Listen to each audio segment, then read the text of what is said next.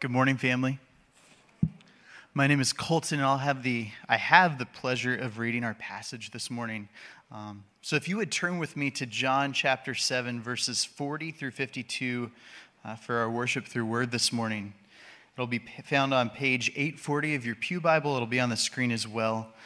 John chapter seven, starting in verse forty through fifty-two.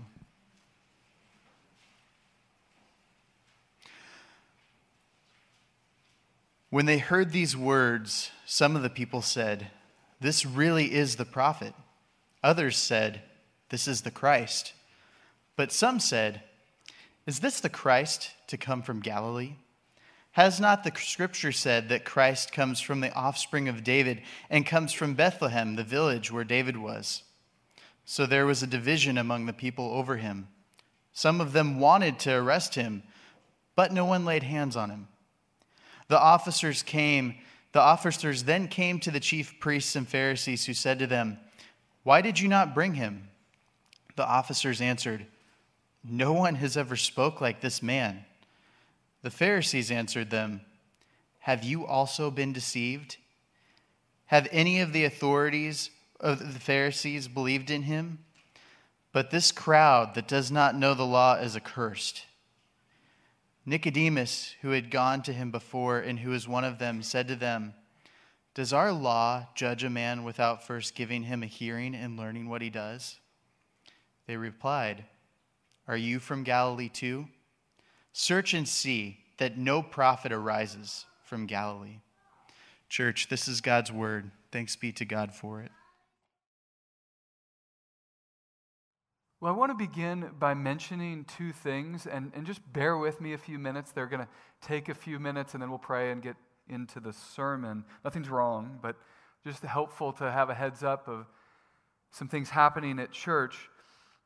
First, we put in the bulletin that we have a congregational meeting on June 4th.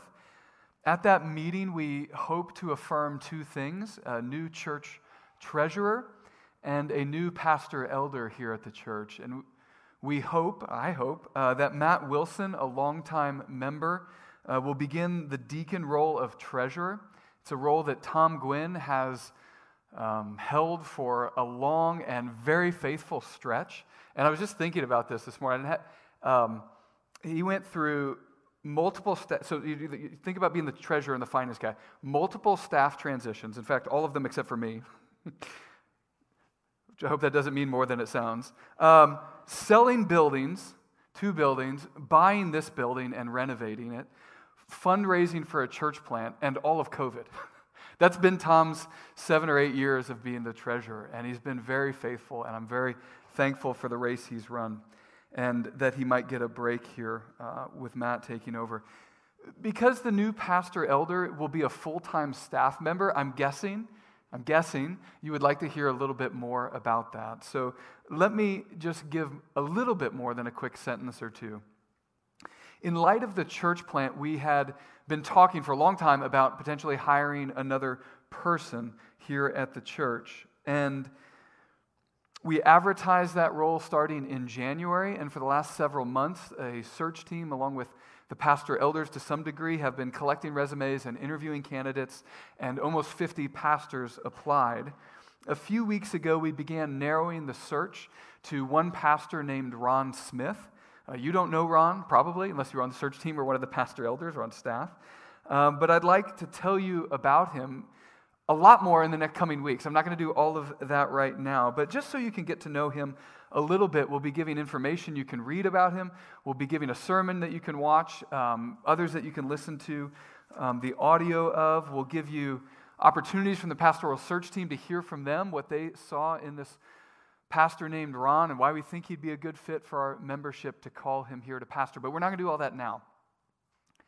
But now I do want to just give you a little bit about him. Um, we have been looking for someone who could be an associate pastor here, preach well and lead well, lead well among the staff, among the elders, among the church. And we think Ron would do this well. He's, he's almost 50 years old. He just celebrated his 25th wedding anniversary. He has four children. The youngest is heading to college in the fall. And um, he's from South Carolina. His wife has roots in Philly. Um, but together as a family, he has been a church planting missionary in northern Italy for the last many years. And so there's a lot in there that is probably intriguing or strange or wonderful. Um, but, but he's, it, it, it, I think it could be a very good fit for us. Most importantly, he loves Jesus, the local church, and pastoring. So, the second thing I wanted to mention, I had two announcements, so more on Ron later, um, would just be about the preaching here. We, we were in John chapter 8. We've, as Scott said, moved back to our preaching through the Gospel of John. And next week, we're going to be in chapter 8. And there's this famous pa- Bible passage about a woman caught in adultery, Jesus writing on the ground and then speaking the words, uh, You who are without sin, throw the first stone. Right? They're, they're famous words, even to those, many of those who are not even in regularly involved in a church. Now, I called it a Bible passage that Ben's going to be preaching, but there is some question about that. You'll see if you're looking in the Pew Bibles. It's got giant brackets and these sentences around it. Uh, I just wanted to flag that for you now that we know that there's all sorts of issues about that passage. And I have confidence Ben will lead us through that discussion really well. Um, and the sermon will be a blessing to us. So, with all that in mind, let's turn our attention back to John's gospel. And would you pray with me?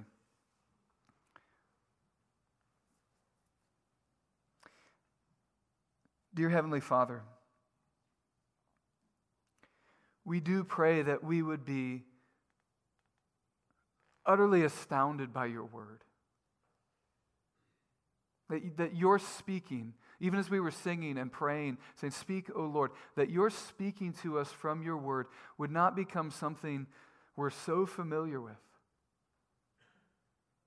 That we're no longer interested, that we, that we treat so casually that it's no longer riveting to us. Lord, would you shape us into your image? This morning we pray in Christ's name. Amen.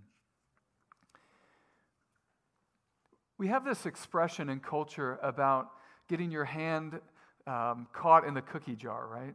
It's a phrase we have hand caught in a cookie jar. And the person may have various reasons for doing what they're doing. Oh, it, it only looked like I was stealing a cookie. In fact, I was cleaning the jar, right? Well, where are the cleaning supplies, we might say? Well, I had to take the cookies out first, and I thought I should, you know, as I'm taking the cookies out and cleaning the jar, I should just test them to see that they're not stale and have expired and would get anyone sick. And I felt like I was a good person to do that sort of thing. To those watching from the outside, that situation, it would seem pretty clear that the person was really doing what they really wanted to do, and then only later making up reasons. Now, in our passage this morning that Colton read, there's no cookie jar. But we do see in this passage that when you choose to suppress the truth, we end up in all sorts of contradictions. But we'll also see that when we embrace truth, even when it's costly, you end up with freedom. I'll show you what I mean. For context, in John 7, I'll say Jesus had been up north, but he had traveled down to Jerusalem, and there's been this confusion about him, even what the passage calls division, verse 43. In other words, Jesus is not merely polarizing as though, okay, there's Jesus and there's two groups of, two, two views about him. It's not polarizing merely there is division, lots of them. There's lots of different understandings about who Jesus is and what we should do with them. And if that was true then, it's still true today. Let me reread verse 40 to 44. When they heard these words Jesus had been speaking, some of the people said, This really is the prophet. Others said, This is the Christ. But some said, Is the Christ to come from Galilee? That's up north. Has not the scripture said that the Christ comes from the offspring of David and comes from Bethlehem, the village where David was? So there was a division among the people over him. Some of them wanted to arrest him, but no one laid hands on him. Clearly, again, we, we see this division. It's not just polarizing, it's division. People are all over the map. People were trying to wrestle with truth and the implications of that truth. And there's this confusion about the origins of Jesus, where he was born. We, we, we sing at Christmas time, right? Oh, little town of Bethlehem. because the origins of Jesus matter. According to many scripture passages, Jesus was supposed to come and did come from the family line of King David, but those are general. But, but then, even specifically, you have a passage like Micah chapter 5, verse 2, which says that the ruler of Israel will come from Bethlehem. So, so this question here isn't insignificant. And so maybe the leaders, maybe the leaders, they, they don't have their hand in the cookie jar wrongly. Maybe they're not doing anything wrong. Maybe they do care about truth. Maybe they want to live their lives in light of God's word. They could sing, Speak, O Lord. I mean, they quote scripture, don't they? They're, they seem to be concerned with the details. That Christ did have to come from Bethlehem. Maybe they really would want to know if Jesus did, in fact, come from Bethlehem. That he was from the city that the Messiah was supposed to come from. Maybe they have no hidden agenda. I'm going to reread um, that second half of the passage, but, but before I do, let your eyes go back into chapter 7 and look at verse 19. This is from last week's passage that was covered. This is Jesus speaking to the religious leaders here. Has not Moses given you the law? Yet none of you keeps the law. Why do you seek to kill me? That's his questions to them. Uh, these were experts in the law, experts in Moses. In fact, they're looking for the prophet with a capital P, was in some ways looking for the prophet that Moses said would come. He, Jesus says to them, Do any of you even know the law? It's like this joke about the really strong guy who's like, Bro, do you even lift? Like, they're, they're, they're looking at people who should know better and they don't. It's insulting. It seems like Jesus thinks they don't actually want to hear about him. It seems like Jesus thinks they don't have their hands around Scripture because they actually care about Scripture. Look at verses 50, excuse me, 45 to 52. We're going to see as they suppress this truth, they end up in all sorts of contradictions. The officers then came to the chief priests and Pharisees who said to them, Why did you not bring him? The officers answered, No one ever spoke like this man. The Pharisees answered them, Have you also been deceived? Have any of the authorities or the Pharisees believed in him? But this crowd that does not know the law is accursed. Nicodemus, who had gone to him before, gone to Jesus before, and who was one of them, said to them, does our law judge a man without first giving him a hearing and learning what he does? They replied, Are you from Galilee too? Search it and see that no prophet arises from Galilee. Their suppressing of the truth would be humorous if it were not so serious. You can hear the disdain for the crowd in their words, even calling them accursed. They don't know the law like we do. They're arrogant, common folk, a bunch of hillbilly bumpkins from Galilee, of all places. When a man named Nicodemus tries to bring up a good point, asking them simply to do what their law says they should do, to investigate things more, they scoff at him, suggesting he's a bumpkin too. And yet, who's ignorant? Who doesn't know? It's them. John wants us to see the irony of what's going on here.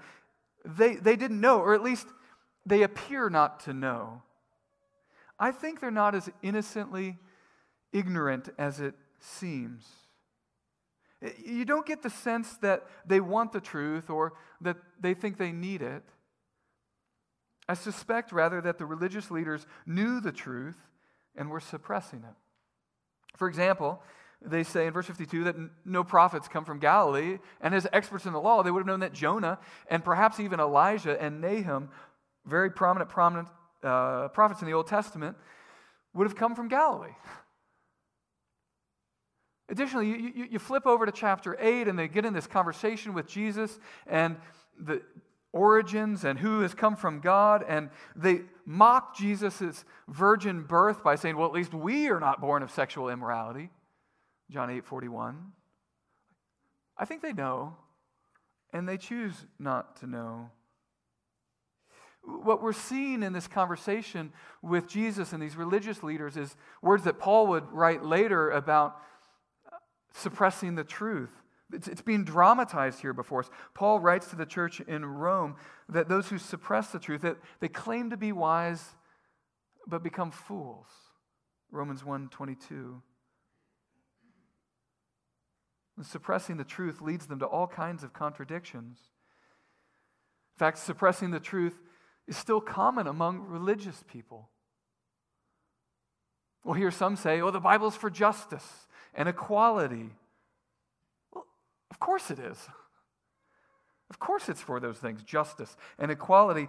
But that same Bible also determines what justice should look like and what sexual ethics look like and who should be married to whom and when life begins and so on and so forth. And you can't affirm part of the Bible and then suppress other parts of the Bible, or you end up with all sorts of contradictions. And this cuts religious people both ways, though. Those who know that the Bible cares about morals, care about sexual ethics, care about the value of life, are we, they, not often guilty of overlooking morals in their leaders if they can win? However, winning is defined. How many pastors and leaders don't belong in the leadership role because they don't have the character to warrant that role?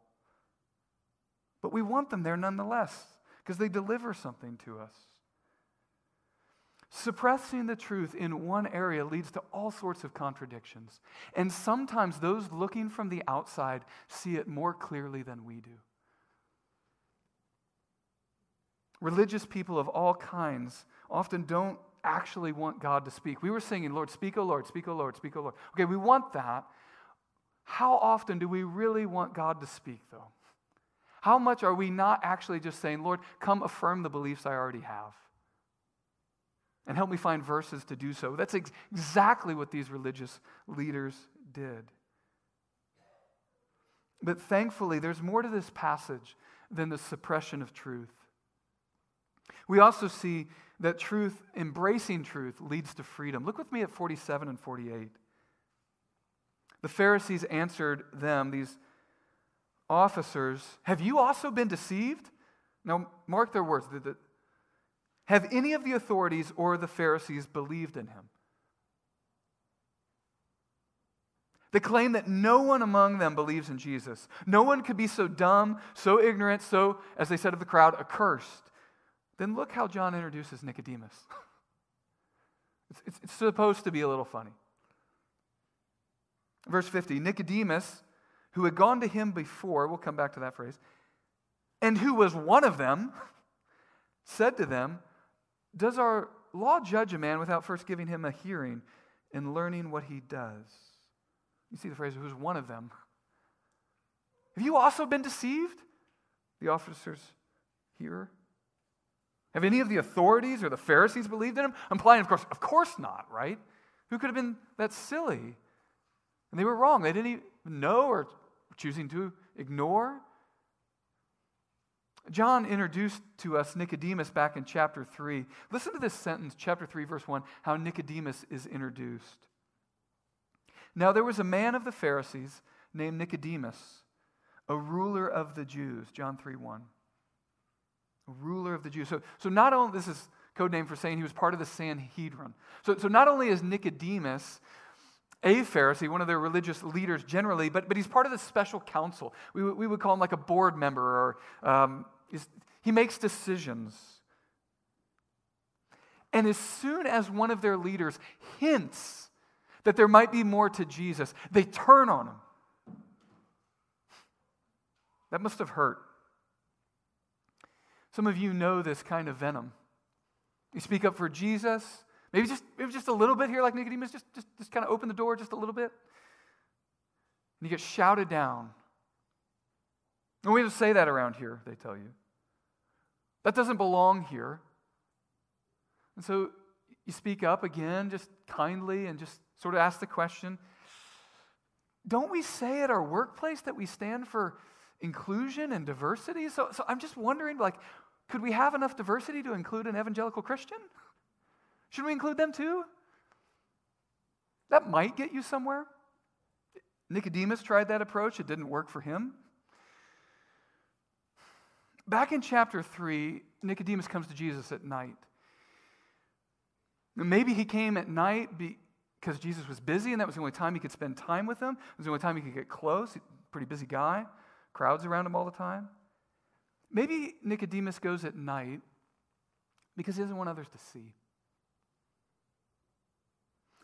Regardless, what follows there in chapter 3 is this lengthy conversation. Jesus and Nicodemus, just them, talking about some of the biggest things in the universe. What it means to follow God, what it means to be changed on the inside, what Jesus calls being born again. And, and I'll just tell you, Nicodemus doesn't come across very well in that conversation. Jesus, here's a quote literally, Jesus says, Are you the teacher of Israel and you do not understand these things? Like the implied answer is if, if, you're so wise, you should know better. But he doesn't. It's a rebuke. And I'm sure that stung for Nicodemus to be insulted by an unschooled carpenter rabbi. But sometimes Jesus must insult your pride before you can learn to love him. You see, that conversation, that long conversation, even though Nicodemus doesn't come off super well, it's utterly different than the long conversations Jesus has with the religious leaders. We're going to get into chapter 8 in the coming weeks through really all of May. And, and in those conversations with Jesus and the religious leaders, much like some of the other ones that have already happened, it, it's all about gamesmanship and scorn and wordplay and being right and arrogance. With, with Nicodemus, though, even though he was unaware of truth, the conversation, it, it just feels genuine.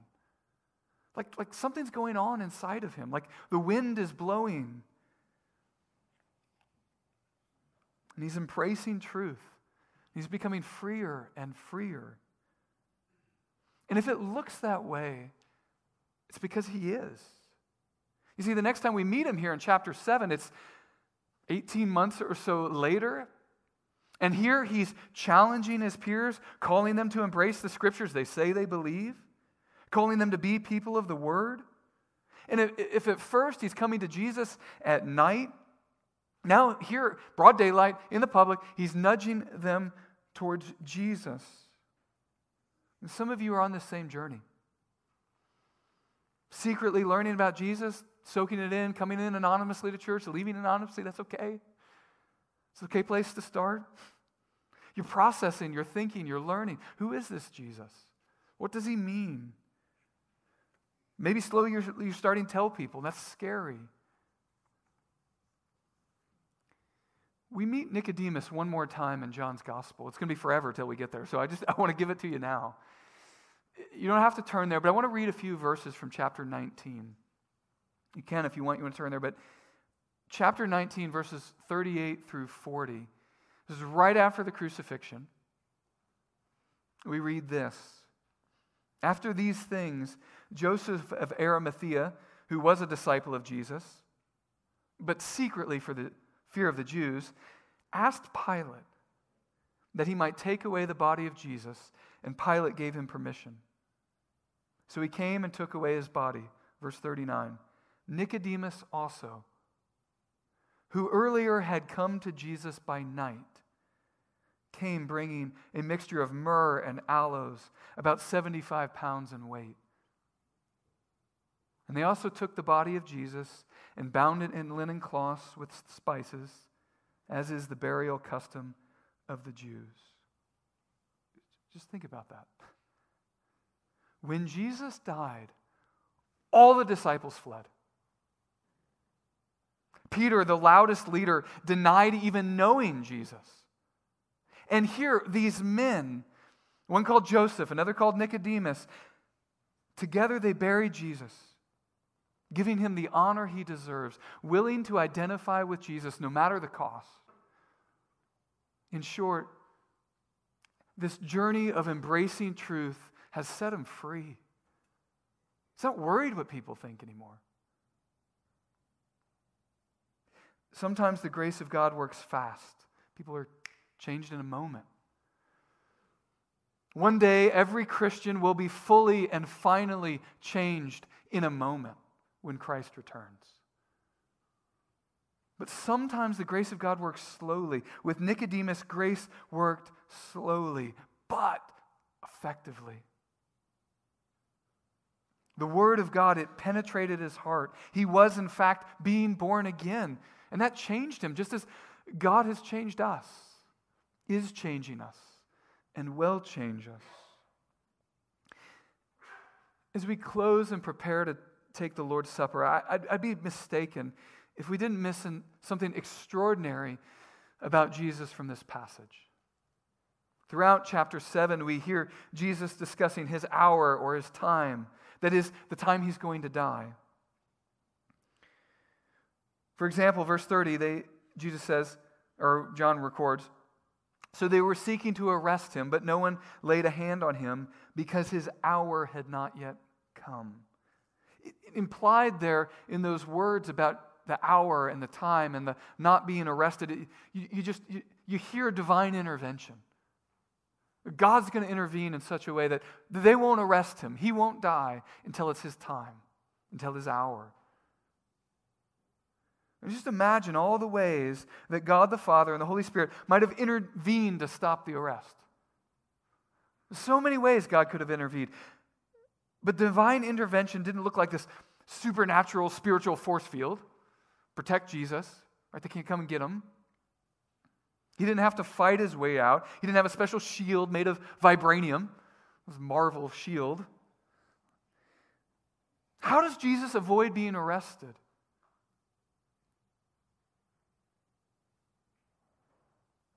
Look at verse 46. The officers go there to arrest Jesus, and what do they say? No one ever spoke like this man.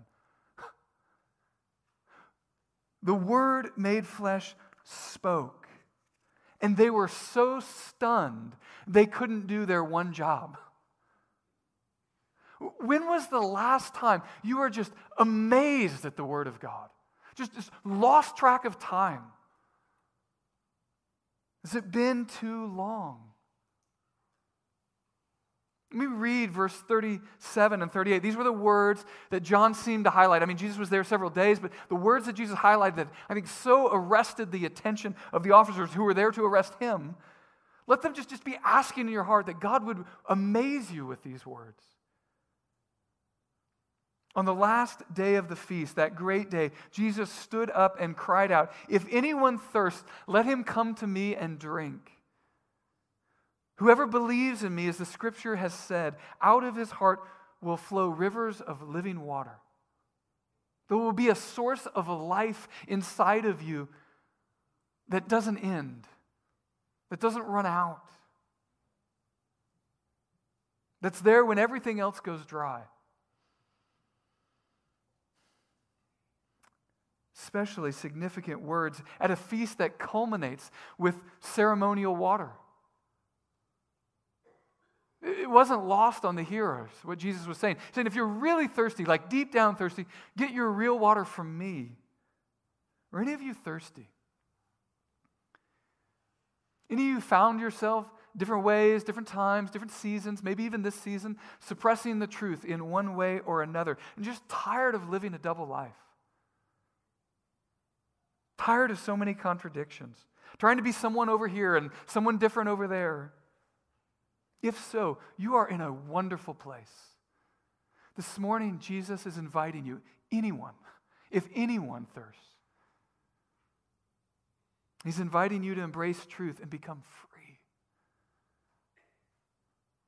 Churches have different understandings of who should participate in communion. We believe it's open to anyone who's thirsty for living water and for anyone who finds that living water in Jesus.